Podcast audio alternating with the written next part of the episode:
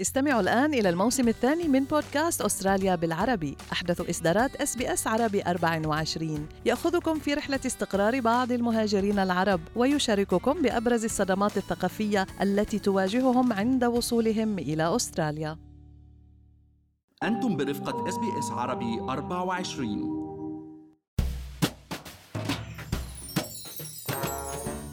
قضايا مثل الممتلكات والورثة دائماً تعد معقدة بعض الشيء، خصوصاً إن لم يكن هناك وصية، ويصبح الشخص المسؤول عن الورثة مجبر على التعامل مع الضرائب المترتبة عليها. معكم مريم اسماعيل من بودكاست لنحكي عن المال، واليوم رح نحكي أنا والمحلل الاقتصادي عبدالله عبدالله عن كيفية التعامل مع تركة الشخص المتوفي في أستراليا. بس خليني أذكركم أنه كل اللي بنقال بهاي الحلقة هو على سبيل المعلومات العامة فقط، وليس نصيحة خاصة.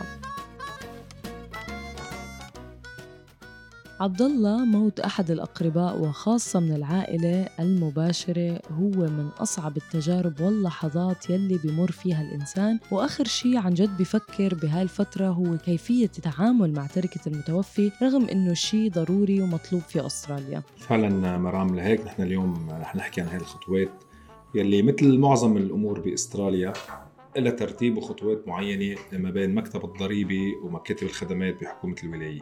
هلأ اليوم خلينا قبل ما ندخل بالموضوع المالي نقول أنه بهالفترة الصعبة إذا شعرنا أنه نحن بحاجة لمساعدة ناس مختصين تساعدنا نتعامل مع لحظات الحزن، ممكن لازم نتحدث مع الأصدقاء أو الأهل المقربين، أو في خدمة استشارية سرية ويعني ومجانية كمان بتخصصها حكومة بتخصصها الحكومة الأسترالية، ممكن الاتصال على الرقم ثلاثة عشر أحد عشر أربعة عشر. أولى الخطوات العملية هي الاتصال بمكتب الضريبة وإخبارهم بوفاة الشخص لحتى يتوقفوا عن الاتصال فيه أو إرسال أي رسائل تتعلق بأمور ضريبية. ورقم خدمات مكتب الضريبة للأفراد هو ثلاثة عشر ثمانية وعشرين خمسة وستين. هلا عادة بيكون الشخص يلي بيتصل بمكتب الضريبة ليبلغهم بالوفاة هو بيكون منفذ الوصية، يلي كل وصية مثل ما كنا شايفين بحلقة قبل مرام إلا منفذ، أو إذا بعد ما وصلنا لمرحلة تنفيذ الوصية بيكون أحد الأقرباء أو بيكون أحد الأقارب المباشرين، يعني next of kin.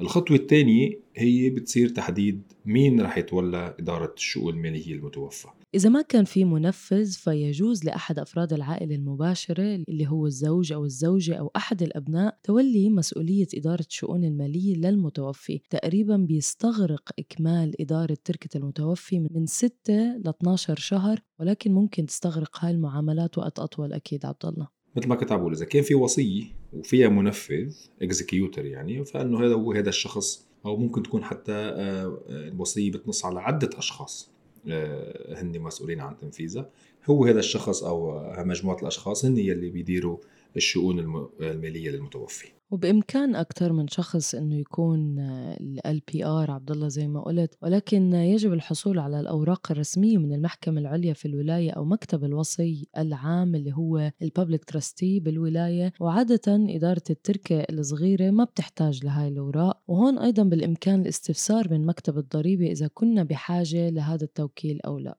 طبعا أكيد كله بيعتمد على تشعبات التركي، يعني قديش فيها أصول ونوعية الأصول وإلى آخره. وخلينا نذكر اليوم أنه الضريبة، وهذا شيء مش مفاجئ، يعني هي أول شيء يستحق تسديدها قبل توزيع باقي الممتلكات الموجودة بالوصية يعني. وهون احنا لازم ضروري نتصل بالمحاسب الخاص بالمتوفي اللي كان يتعامل معه ونطلع منهم عن أي التزامات ضريبية كانت على المتوفي وأي شيء بيتعلق بالملف الضريبي.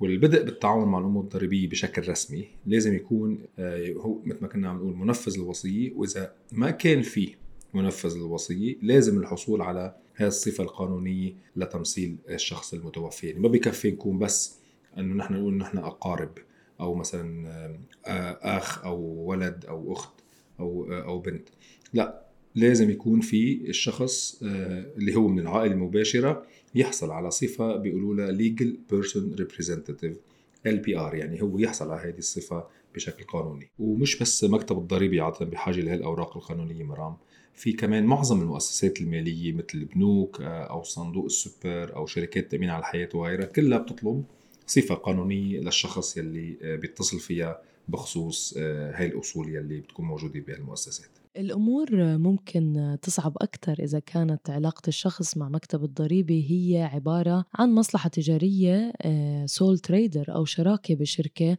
وقتها لازم الاتصال مع المحاسب لأنه رح نحتاج لتقديم بيان نشاط تجاري نهائي أو ما يعرف بالباس ستيتمنت للفترة الضريبية الأخيرة. عادة هذا الربع المالي يعني الباس بتكون للربع المالي اللي التوفى فيه الشخص، ونحتاج نحن أنه نقدم الباس أي أرباع سابقة يعني نحن مش كان المتوفي مش مقدمها ودفع عنا أي ضريبة. لهيك مثل ما كنا عم نقول لازم نحكي مع المحاسب بهالحالة أيضا كمان، إنه بيعرف المحاسب إنه هذا السول تريدر أو هاي الشركة قدمت الباس تبعها لحديت أي متى يعني.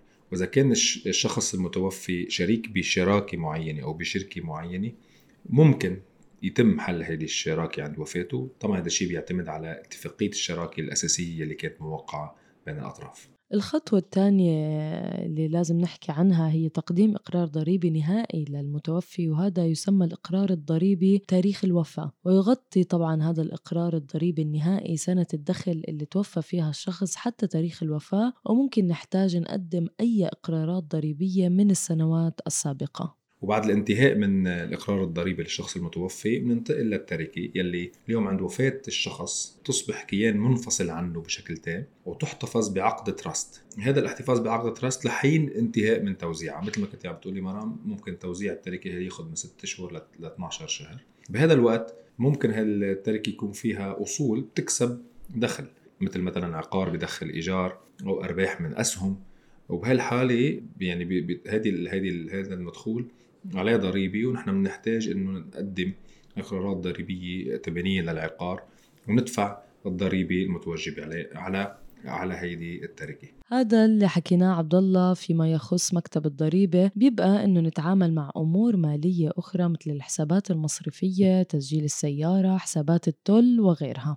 وهيدي الامور طبعا مش مع مكتب الضريبه، بيتم التعامل معها بحسب الولايه، ولازم كخطوه اولى اكيد يعني هي الحصول على شهادة وفاة من المكاتب المتخصصة بهذا الموضوع بالولايات.